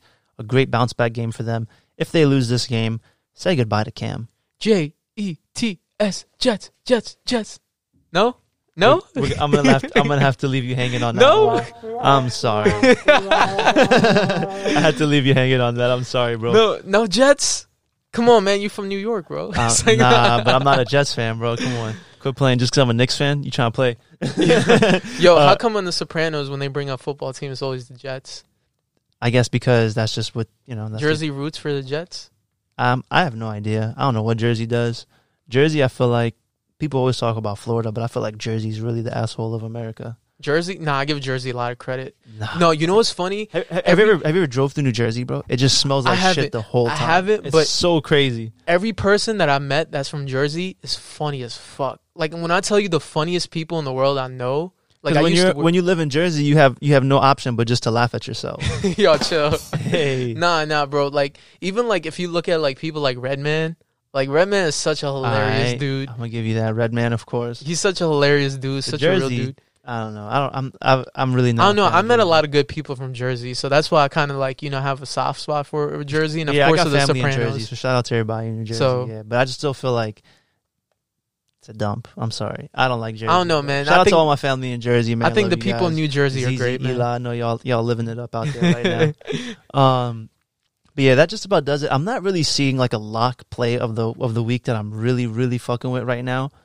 Um, I think. Honestly, like the bet that I'm probably I I like the most, and it sounds crazy, is the money line on the Giants. I think the Giants are going to beat the um, Washington football team. It's they're two really bad teams, uh, and I just feel like the the defense on Washington is hit or miss. They were you know a highly highly ranked defense in the beginning of the season, especially after their first game. But I don't think that they're gonna, they're they're going to have what it takes to stop this Giants team. Especially if Daniel Jones can fix that turnover problem, the Giants are really going to uh, give the Washington football team a problem. And that one plus one twenty money line's looking good. I think I'm going to – should I just say it, bro? This is going to be my, my, my biggest bet of the week, my lock. What do, really? What do you think you about – You don't want to um, put a lock for the uh, the Bills and Seahawks game? The Bills and the Seahawks game? Ah, I don't know, bro. I, I think that in that game, I'm more so interested in the, the total. Um, the Bills and the Seahawks, fifty-five and a half. I, I, I might look at that a little bit, but I don't know, man. I think that that's that's going to be a tough one. That's a tough game. Mm. I think it's just this week is a tough week. I'm not going to give it my, my, my biggest bet of the week just yet. I don't I don't I don't think I'm going to throw one of those out there this week. Yeah. Just cuz I'm not confident in any one of them as I was last week. Yeah. Like last week I was really like I was hoping everybody heard me cuz I was like I'm giving away free money right here, guys. um But yeah, I think that just about does it for the N F L. Is there anything that you want to add? Um, actually, wait, my bad, my bad. Sorry. What's up? Did you see what happened with the um, the the Raiders, the Vegas Raiders, with the fines? Oh, with the COVID regulations, yeah, they like messed they're, up. They're they're fucking up their regulations, so they, they got fined. I think like another five hundred thousand dollars. Six round draft pick. And yep, a sixth or seventh round. I don't remember which. It was six. It was. Sixth round. Which is kind of significant. I mean, I mean, whenever you lose a draft pick for no fucking reason, it's a bad thing. Yeah, if you're a good G M, you want every single draft pick. Absolutely. Actually, you want more probably than yeah, that. For, that's a fact. Um, but if you know else, what you're doing, yeah, yeah, for sure. Is there anything that you want to add um, before we move on? Um, N F L. I mean, I'm just going to say the game of the week is probably going to be that Bills and Seahawks game. Of course, we have Jamal Adams coming back. So the biggest question and the biggest thing we need to look out for, if we if we, if we think Seattle can be that Super Bowl team, Jamal Adams has to set the standard for that defense. And he has to, I'm not saying they have to be locked down or top ten, but they have to at least be like fifteen, like top fifteen. Um, so let's see if he can do that. That's going to be interesting. This is the first time Jamal Adams is back in the lineup since week three. So let's see what, what the Seahawks defense looks like, and let's see if Josh Allen bounces back. I think he's going to have an amazing game against the Seahawks. So if you have him on fantasy, I think he's a must start. You got to do it. I think it's just like the only real chance he has is because the Steel, um the Seahawks defense is so bad right now. Yeah. But I, I feel like he's getting exposed a little bit here, um, and this could be his bounce back game. Let's see. Um, this could give them the momentum and boost his confidence. I'm more excited to see the Dolphins and the Cardinals game. I mean, yeah. That, that seems like it's going to be a very exciting game to watch. Um, two two rookie uh, quarterbacks, two young guys. I got the Cardinals battling it out. One. All right. I like yeah. it. I like it. Yeah, that's that's going to be really exciting. Um, yes, sir. But I think that just about does it for the N F L stuff. Let's go ahead and move on. Yep. So um, for this segment, I really wanted to get into some like M L B free agency talk. Mm-hmm. There's not really a whole lot going on in the M L B right now. Um, so I was like, you know what? Instead of doing M L B talk, we can get right into the M M A. And um, oh, yes. we can talk about the fight um, that happened uh, over the weekend. The M- we had M M A. We had a, a really good, um, really good few fights actually that night. Because we also, I don't know if you watch boxing, but um, we had that that. Gervonta Davis fight where he yes. put that man's lights out. So we can go over some of that. Um, did you watch any of the fights, or were you watching Gervonta the highlights? Davis, um, he's from Baltimore, right? Yeah, he, he's from Baltimore. Man. I know that for sure. I know we got into that Carmelo thing. he, he played. Um, I remember. I think the first time I saw him fight was it was he was um un, he was in the undercard for Mayweather, I believe. There was a Mayweather fight he was the undercard for, and I don't know who he beat, but he had like some ignorant type post game interview. Um, or post-fight post interview. Fight, yeah. No, no problem. and um, and I was like, you know what? I like this dude. Like, and he was, I think he came into that fight undefeated as well. And um, I liked him. I've, I've kind of been following him from there. I, I, I just think he's special, bro. And I think he is under the uh, the Mayweather team. Yeah, he is. So he's a special dude, man. He's Part a of the special money team. dude. Yeah, he, he is a he's a really special fighter. He's still undefeated. Um, I think he's only he only had one fight. Um, where he didn't knock the Bama out. But that was a great fight. I really enjoyed it. Uh, shout out to my guy Armando for inviting me over that night to chill, watch the fight. Oh, nice. Yeah, we we were at uh, Armando's house. It was also um, Medina's birthday that night. They had like a little party for her. Nice. Yeah, but um, I, I really enjoyed it. There there was um there was a, another really good fight too, the M M A fight. Uh, I don't know if you, you you watch the U F C. What am I saying? Yeah, man, I yeah, love the U F C. The, the Anderson well, Silva fight. I don't love the U F C. I just like certain fighters. Yeah, no, nah, for sure. Um, but I, I think we can we can definitely get into the Davis fight first, even though it was a later fight. It, it was the more exciting fight, if you ask me. Um, just altogether, just a phenomenal fight. Very exciting. There was a lot of action.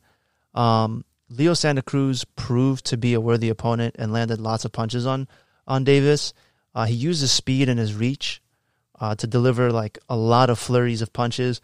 But Davis was definitely unbothered and remained patient and slipped, and, and he was able to slip and slide and move and groove. Mm-hmm. Um, he was a, uh, Gervonta Davis was able to land some great combinations, uh, some crucial body shots. Once he settled, once he settled in and showed he can make the necessary adjustments.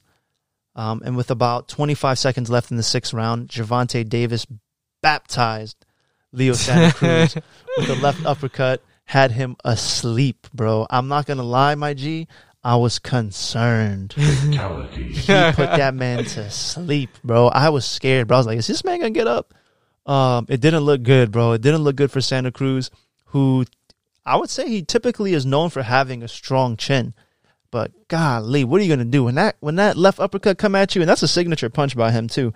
Um, he's been he's he's been baptizing motherfuckers with that, bro. Yeah, oh um, God. Just uh, some interesting here that they noted was he landed. Uh, Davis ended up landing fifty-five percent of his power punches to the twenty-nine to twenty-nine percent for Santa Cruz, mm. and then um, before that knockout punch, uh, Davis ended up having uh, thirty-four of his of his eighty-four uh, uh, landed punches were ended uh, ended up being body shots. So he set him real. He set him up real nice for that knockout. Yeah, absolutely. Which is very intelligent. You know, that's what you do in boxing. You know what I'm saying? You you hit the body. You keep it going for the body. And that one moment they slip up, you better be ready and, and give that knockout punch. And, and and you know they they don't call him Tank for no reason. You know what I'm saying? So he has the ability to like knock you out anytime. Yeah, he you know? de- he definitely has that knockout um that knockout ability.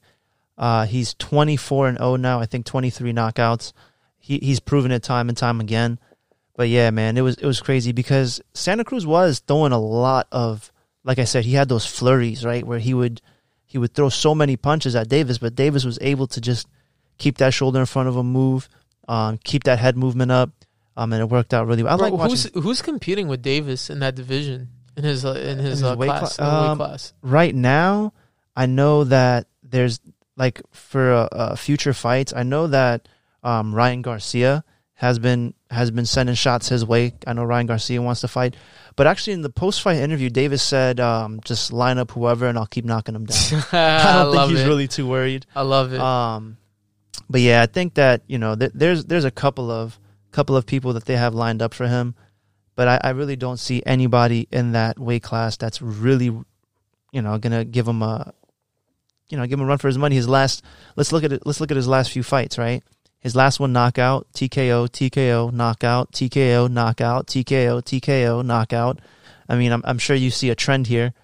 uh, so uh, he he's probably one of the biggest names in boxing right now. Yeah. Um, and definitely very well deserved. I mean, I think um, hell of a fight in, in terms of the mainstream. I think he solidified himself as a star for the Absolutely. mainstream against that San, Santa yeah. Cruz fight, because this was the first fight I really saw a lot of people. Um, talk about him on like social oh, really? media and stuff. Yeah, like you, I did see previous fights where they talk about him, but this was the one where people was like, like you know, making memes and shit like that. You know, because I mean, of course, it was a crazy ass knockout. But I think I think Devin Haney is another um another name that they're saying could come his way. Um, so I'm excited to see that. Uh, I think he's uh twenty-four and oh, if I'm not mistaken. Yeah. Uh, he's got a he's got a pretty solid record. We we never uh, covered the uh, Khabib fight, right? His retirement, one of the greatest. I, I think we went over that. I think we, we we touched base on that a little bit. I don't know if we recorded on a podcast, but I know we spoke on it. Oh, yeah, we definitely spoke on it. Yeah. But I thought that was interesting because I, I know it's, it's kind of old news in the sports world now, but, I mean, we do have to acknowledge the career of Yeah, Khabib. we talked we, we talked about him and we talked about um, uh, John Jones. The, oh, the comments, the remember pun- that? Yeah, yeah, yeah. Yeah, we did talk about that. Yeah. It just reminded me.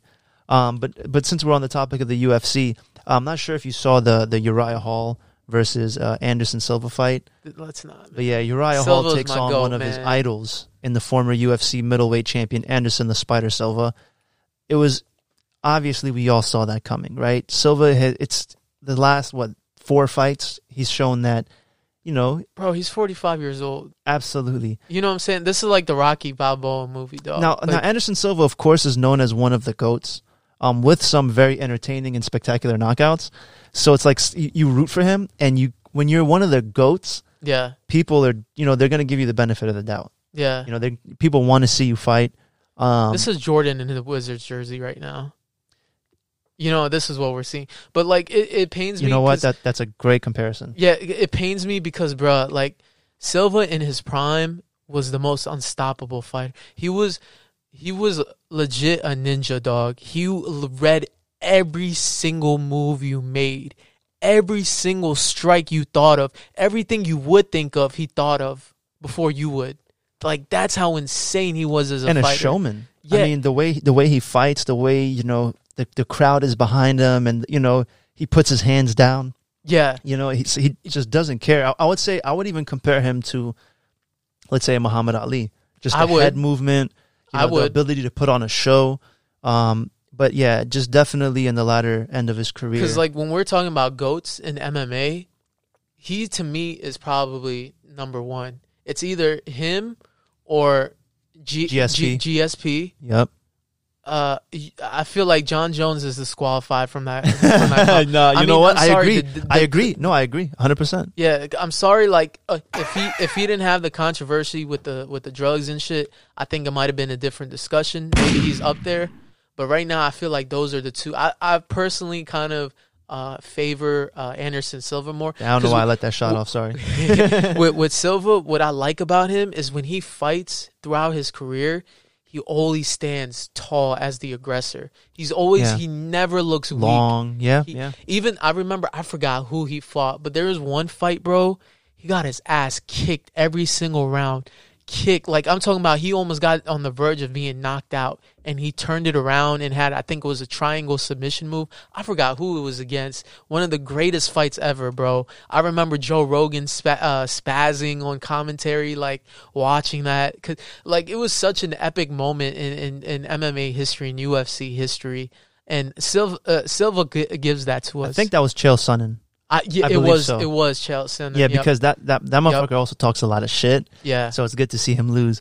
And Chael Sonnen was a great fighter. Yeah, he was a uh, dog. I, I would say he's a good fighter. I wouldn't put him as the as a no great no no fighter. Not as a GOAT. Yeah. But he in his time he was a hell of a competitor. Yeah, absolutely. And for Silva to do that, that was amazing. But um, just sticking with this with um with this fight, Hall had some battles, but this was definitely a very important fight for him to keep his career going in the right direction. Yeah. Um, the fight started pretty slow, and you can tell that the fighters were holding back. Um, I would definitely say that each fighter had been... Yeah, no, no, absolutely. Yeah, both fighters had been out of the octagon for at least a year. I didn't expect them to hold back that much, but some pretty good shots were landed in the first two rounds. Um, they weren't really putting a lot of power behind their punches or stepping into those hits. Um, I really wanted to see somebody... just, you know, take control and start the fight a little bit, and neither one of them I felt like did. I think Anderson Silva did make some attempts and did push forward a lot, but he really wasn't stepping into those punches a lot.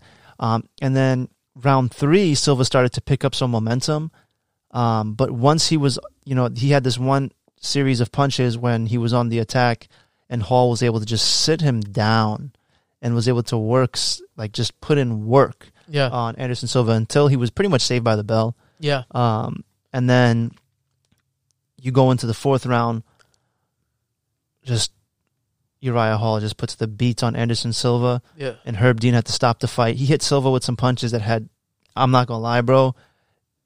And, like, he was knocked down, and then he just starts, like, reaching, and, like, he just starts reaching everywhere, and you could see, like, he doesn't even know what's going on. Uh, and he's like grabbing uh, Herb Dean's legs, like you know, when, you know, you seen those fights on World Star where somebody get knocked out and they forget who their opponent is. Yeah, yeah. He was, he's like, he had to, he hit him with the. he, he ended up um, grabbing Herb Dean's legs and just struggling, and I felt really bad seeing Silva in that kind of condition. And actually, Uriah Hall at the end became very emotional, even apologizing to Anderson Silva. To me, that right there shows that Anderson Silva's got to retire. Like when fighters don't even really want to fight you because they love you so much, yeah. and then they knock your ass out, and then they, they literally stand there and cry, and I'm sorry. I gotta yeah. find that. I, I, That's I, what happened with um Israel, too, when he fought Silva. Yeah, yeah. Like yeah, he, I saw that. He got super emotional after the fight. I saw that, yeah. And that, he's he's the hero to these guys, and man. I think I think Silva stepped in in that fight. I, I don't think that was the scheduled fight when he when he fought him. Um, yeah, but, and I think Silva was like forty years old when he fought yeah, he Israel. Was, he, nah, I think it was. Uh, I think that was only like two years ago. Oh, so he was forty-three then. Yeah, he was, wow. and, and I, he definitely didn't seem ready for oh, that yeah, fight. Right. He, def- yeah, he, he had some forty-three. Weight on him. Yeah, um, he definitely wasn't ready for that fight. But I gotta find it. I gotta find the video of him. Um, I thought that was really sad, to be honest. Like to see him kind of going through like that situation and crying like that. Yeah. I personally felt like, yeah, that was definitely a sad moment. Yeah, um, Dana ne- White, stop putting him in fights, bro. Just stop. But what do you do? Uh, you're but Anderson I know Silva, he's like a he's gonna milk that dollar for every until it doesn't milk anymore, bro. That's just what he's gonna do. He's gonna squeeze that juice until the orange has no juice left. Yeah, and, and that's what he's been doing. But what if you're Anderson Silva? You you love the sport. This is what you do.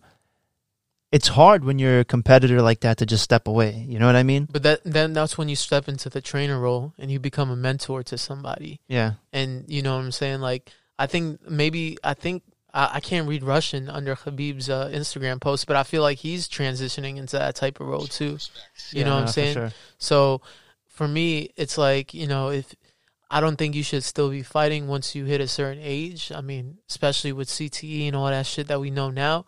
I just feel like with Silva, I think the next step for him is to take somebody under his wing and really, you know, uh, groom them to be one of the best in the world and, and teach him, teach them how he got taught. So I think that's the next step for Silva. For if he loves the sport, I mean, I mean, if you're still fighting forty-five, you gotta have you gotta crazy love, love for yeah, the sport. Absolutely. So I think that that's probably the next step for him. You know. Yeah, he's always been a humble guy. You've always seen that he he wasn't like he fought. With some flair and, you know, some moxie at the end of the day with confidence. Yeah. But he was never like one of these guys that was always like a huge shit talker, in my opinion. I want to see if I can get this real quick. Hold on one sec. Let's see if we can pull this up. Okay. I'm trying to get it, trying to get it to play here. I'm not sure if I can, but uh, yeah, it doesn't seem like it wants to work. Yeah, it's. I don't think it's going to work. Um, I was trying to get it to, to play the the whole, you know, sequence back and forth between Anderson Silva and... um. Uriah Hall kind of just apologizing and, and saying sorry for that whole situation. Yeah. Um, I, I don't know, man. I, I really felt like, you know, once once that happens, it's time for you to move on. Yes. You can't you can't keep fighting these guys that like you. It's like pulling teeth for them to fight you. You know what I'm saying? It's not. They, they don't want this. Here it is. Respect. You make my life special. Thank you so much. I love you. Thank you. I'm so sorry. Yeah, you, you can you can hear Hall just crying and apologizing That's and saying, crazy. I'm sorry, I love you. Um, but that, that right there just shows that it's time to move on. It's time to, you know, call it a career at the end of the day. I mean, at, at the end of the day, if we want to really want to say it, I mean, Silva is Jordan of his sport. You know, but shout saying? out to Anderson Silva for even having the guts to go out there and fight, especially a motherfucker like Uriah Hall. Have you seen that, man? Yeah. Holy yeah. shit. I mean, at the end of the day, bro, like these fighters, they grew up watching Silva, right? Absolutely. And, we and, all did. Yeah. Israel said, like, you know what I'm saying, Silva was, like, the most influential fighter to his style. And I'm pretty sure that's true for most of these fighters out right now uh, coming into the M M A world. And everybody respects Anderson Silva. I think, at the, I mean, he has to be the GOAT, right? He has to. He I has think to so. Be, in, my, yeah. in my opinion, he is the GOAT, and he's got to stop now to keep that title. Yeah. Like, like he, I said, he's just got to find someone to train and take under his wing. Yeah, and then maybe in, like, Five years. If there's another fifty-year-old fighter, that like pull a Mike Tyson. Mike Tyson. Yeah. What do you think about that? Now, uh, I, I I'm not sure if we spoke on it yet, but Mike Tyson's about to come back. You know, the promo videos are out. Um, that fight's scheduled to happen soon, right? Um, I remember watching the sparring videos and the, his sparring partner. Now, keep in mind, right? You know, they have the little cushion. Uh, what do you call those joints? The the joints where they punch into, like, you put it on your hand yeah, and they yep, punch yep, into yep. it. The gl- yeah. The punching gloves. Yeah, the punching gloves. I guess. You know, like, his trainer is holding it up. And I remember I'm watching the clip, and he's like, Mike, Mike, Mike. Like, because he, even though he's padded, like, he's feeling the punches, yeah. dog. Like, he's like, stop, chill, Mike, chill. Like, yo, dog, like, if he's fifty years old and he still has that strength, oh, my God. And I don't know, this fight was supposed to have a no knockout rule or something like that. I don't know how you can have a fight with a no knockout rule. And that that's going to be... um. Uh, there's, you know, there's a, a hyped-up undercard there. Uh, Jake Paul versus Nate Robinson.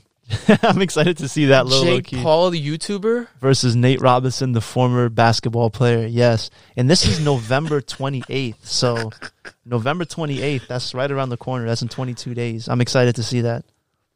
Jake Paul, you're worth like millions of dollars. What the hell are you doing, bro? I'm excited to see it, bro. Yo, I don't know. Do you what want... are you doing, dog? I'd Enjoy your money, it, son. Fuck it. Let's do it. Let's see the fight. Put on the gloves. Let's see it. I don't know. I'm excited, bro. I think it's going to be pretty cool. Um, and, you know, I like to see a good – who doesn't like to see a good fight? I think it was um Khabib's uh, manager, he was saying something on Mike Tyson's podcast. He was like, you know, fighting's still the best sport no matter what. Like, you cannot say it's not, because you could be at the N B A Finals. The best players could be playing on the court, and if there's a fight behind you, you're going to turn around and watch that fight. You're not about to stop watching the finals. You're about to, I mean, you're going to stop watching the finals, and you're going to start watching the fight that's happening behind you. It depends. You know what I'm saying? It depends. That's just how it is. That's, bro, if but somebody, I see his point, if, though. I see if, his point. If you hear "World Star" right behind you, you're going to look, no matter what. That is I don't true. care what okay, anybody yeah. says. Yeah, that's you could true. be you could be at the Super Bowl. Somebody's fighting. You're going to look back. You know. Yeah. Um. Th- there's just something about it that just makes us want to watch, bro. And it's yeah. it's in a way, it's kind of sad, but you know, we all want to see a car accident, but we don't want to see anybody get hurt. Yeah, exactly. Yeah, absolutely. So this weird human nature thing that we have going on. But um, yeah, I mean that's that's all I uh that's all I can think of for M M A, right? Yeah, that just about that just on? about does it. Um, we can get right into the. Uh, I guess you do have some stuff for the sports cards, right? We can yes, get yes. I bet. So this edition, we're not really going to give away sports cards. I definitely want to transition into having more dialogue and more uh, discussion about the moves we're making, understanding our roles in this market, right? Um, especially with the sports card market, specifically basketball. Right now, we have to understand what the market is telling us, and we have to be smart as investors, right?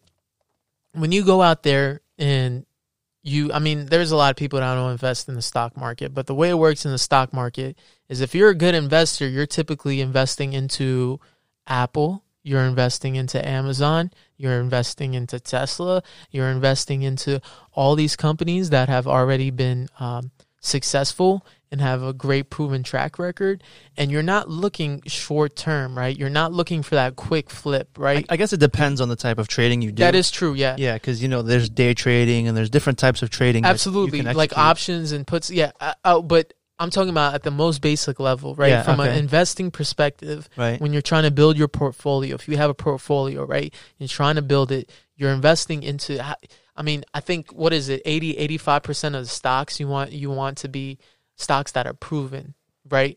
They're the creme de la creme. You know what I'm saying? Like, they're yeah. established. And then the other fifteen percent, you could go ahead and invest that into your blue chip stocks. So I say this to say that with the sports card market, the moves that I'm seeing, the trends that I'm seeing, does not make sense, right? We have Luka Doncic, right? Amazing, phenomenal player. I'm not going to take anything away from that kid. That kid is nasty. He's averaging the same stats as LeBron has when he was his age, right? So there's there's no no doubt about it. But when I was sitting when I was sitting down and doing my math, right? We have a LeBron James rookie card, his his most known ro- rookie card, his tops. Um it's when you when you do the math, the market value for his card is about seventeen million, right? We have Luka Doncic. When you take his Prism, Panini Prism card, his rookie card, and you do the math, if you take all the ones that exist out there, you are looking at a market value of seven million dollars. Now, mm. now, let me let you know about somebody else, right? There's a guy named, I'm, I'm sure you guys heard of him. His name is Steph Curry. Yes, sir. Probably going to go down as the greatest shooter of our life. Yes, sir. He's probably going to go down as a Hall of Famer. Oh, absolutely. He has, without a doubt, three championship rings. You want to know so what his, far? You you you want to know what his rookie card is trading at market value? When I did the math, huh. about two point five three million dollars. So the market is telling us, right? The market is trying to tell us that Stephen Curry, the greatest shooter of our lifetime, is worth less than Luka Doncic. Nah, guys. Guys, the, these are trends that I'm seeing in the sports card market, right? I'm slowly starting to see it with Trae Young. I love Trae Young. I think he's going to be a beast. So right now is a good time to buy some some Steph cards. I think you have to be smart. You have to invest into Apple. You have to invest into Tesla. You have to. So who is Apple? Who is Tesla? You can never go wrong with LeBron, right? But, I mean, his prices are up there, but you can never go wrong with LeBron. LeBron is going to be forever. Right. Kobe is going to be forever. Stephen Curry right now, I think he's undervalued. I think a lot of y'all are missing. Yes, I understand his cards is going for one point five, two K, but look, that one point five, two K during the season can easily be four or five K. six K, mm. seven K. You know what I'm saying? Give me that. So, Give me that. So you go out there, you copy a couple uh, Stephen Curry cards. Now, here's another player I wanted to bring up, right, a part of this discussion. Kevin Durant, right? Okay. Two-time N B A champion. Now, you could say those championships are a little, eh, because he did join a team that was seventy-two and nine, who went to the finals and was only one game away from winning it. But that doesn't take the fact away that he's probably the best scorer in the N B A. One of the most lethal sharpshooters. Great two-way N B A player. Um, and his cards are about around the same value when I was doing the math. I'm, I'm thinking, uh, I think w- what I drew up was about one point five two million dollars for a rookie Kevin Durant uh, B G S nine point five card or a P S A ten. And that does not make sense to me, guys. That does not make sense. There is no way in the world a Luka Doncic card should be priced higher than Kevin Durant or Stephen Curry. No way, no how. I love Luka. I get the Luka hype. I get the Trae Young hype. But these dudes, you guys are buying into the hype. Stop buying. If you have a Luka Doncic card right now, I think the next two to three years is when you want to sell that. Because if you can trade your Luka Doncic for, for Kevin Durant or Stephen Curry, that's the smarter play. You guys have to be smarter. We got to invest into Tesla. We got to invest into Apple. We have to invest into these stocks. And when you when you invest into these younger players, let's not just buy into the hype. We have to also look at younger players like Jason Tatum, who has proven that he has made the Eastern Conference Finals two times, still under twenty-four years old. So it doesn't make sense to me that you guys have Luka Doncic and uh, and slowly these Trae Young cards being more than Jason Tatum. It does not make sense. You guys are going to get burned badly if you guys hold on to these. I think you guys got to look. If you get these cards, they're short-term moves. But if if you're really about investing and want to ma- maximize your money and make a lot of money, you go with what you know, which is LeBron James, Stephen Curry, Kevin Durant. There's a lot of potential. If you have the money, Stephen Curry, Kevin Durant right now is where you want to go. P S A ten, uh, for P S A ten or B G S, B G S nine point five rookie cards. cards. Yes, you want to invest into that because um, th- there's a huge opportunity. The numbers don't make sense. The numbers don't make sense, and and at the end of the day, you're gonna see these these hype beasts getting into the, the sports card culture. These sneaker these sneaker heads that you know want to hop in. Sports I'm already card seeing culture. it, bro. Yeah, and just and, to keep it real, I'm seeing it right now. It's becoming more of a mainstream thing. Yeah, and I I, I love people getting into the the sport card culture, but understand you're gonna get destroyed.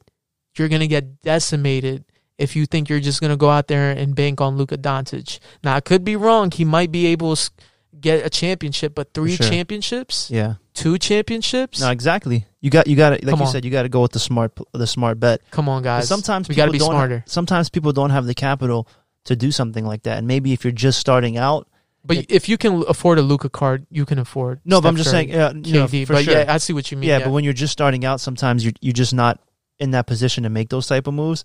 Yeah. Um. But again, if you guys have questions for Izzy, please hit us up, man. Um, we're waiting for you guys to send us some messages. We did get some. I know Izzy gets texts here and there. Yes. But definitely shoot us a, a, a email or something if you have some questions you want us to share with everybody so that everybody could benefit from these gems as well. Yes. Of course, you already know. Is there anything you want to add before we get into the outro? Um, just in terms of sports cards, collecting, anything like that? Any other cards you want to shout out before um, we move forward? Yeah. Uh, let me give you guys the specific rookie cards. Oh, okay. Um, so you're gonna for, you're for gonna Stephen do it? Curry. Yeah. Let's do I'm gonna, it. Fuck I'm you. gonna I'm gonna go ahead. Give me one second here. I want to make sure I get the card because no I know there's a lot of like first time investors listening to this. So I want to make sure that we get a we go ahead and get the um. And, and right a lot card of our number. guys, a lot of our guys, you know, you y'all like to bet. You guys like to put bets on this on the games, and sometimes I guess half of the fun is watching the game. Like the, probably a lot of it is watching the game and having just a little more skin in the game, especially when it's not your team. You don't really have an emotional interest in the in the game. You're right. So you might put a bet just to, to spice it up a little. But when you invest in these cards, I wouldn't say it's exactly like gambling, but if you're willing to throw some money around on sports, this should definitely be something that you consider. Absolutely. Because it has a lot of upside. And not only that, but with, with this, you can choose the players you want to invest yeah, in, and, right? And, and when, when your bet is bad, right? When the when it's when the game's over and you lost, that ticket is trash. Yeah. Versus in in a situation like this, you have something in your hand that's still worth a dollar amount, right? Like, yeah. Okay, you might have lost a little bit of money, but you didn't lose everything. You know, exactly. There's still value, and there's still potential that somebody could turn the season around, make it to the playoffs. So, you know, it does have that intrigue as well when you're watching the game. Yep. Uh, did you pull up the card? Yeah, we do have. Let's so the it. card that you want to invest in. If you guys have the capital, you want to invest in the two thousand nine, two thousand ten Bowman forty-eight, number one oh six, Stephen Curry.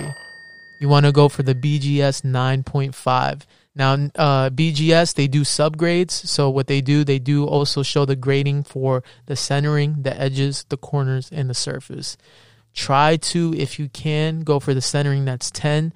Um, those are probably going to be priced a little higher. It's not necessary, but I mean, if you want to make some money, that w- that's a great option. Even the B G S nine, I would even go for, um, just because I think those are about thirteen hundred dollars. That's really good value. You're getting the greatest shooter of all time for thirteen hundred dollars. You're getting you're getting the Splash Bro for thirteen hundred dollars. Luka Doncic. Come on, guys. You you know the prices of Luka, and we're looking at the prices of Stephen Curry. Doesn't make sense, guys. This is the greatest shooter of all time. He's probably going to be competing for a championship again. So, come on, guys. We got to be smart with how we invest. All right. So, um, just an- another great podcast in the books. Mm. Um, I'm not sure if we ended up throwing it out there, but, you know, we are recording this November sixth. It's a Friday. Yes. Um... But yeah, I think we did we did great there, bro. Yeah, man. Um, is there anything you want to add before we wrap it up and we get into all the buy buy buy buy all your uh, basketball cards right now? Buy them all right now, because I'm telling you, you're gonna regret it. Some of these prices. Um, I, I'll drop a gem on the outro. I'll do an encore here. You know, uh, will you guys want to invest in the Damian Lillard, uh, Damian Lillard uh, oh. R C Prism card?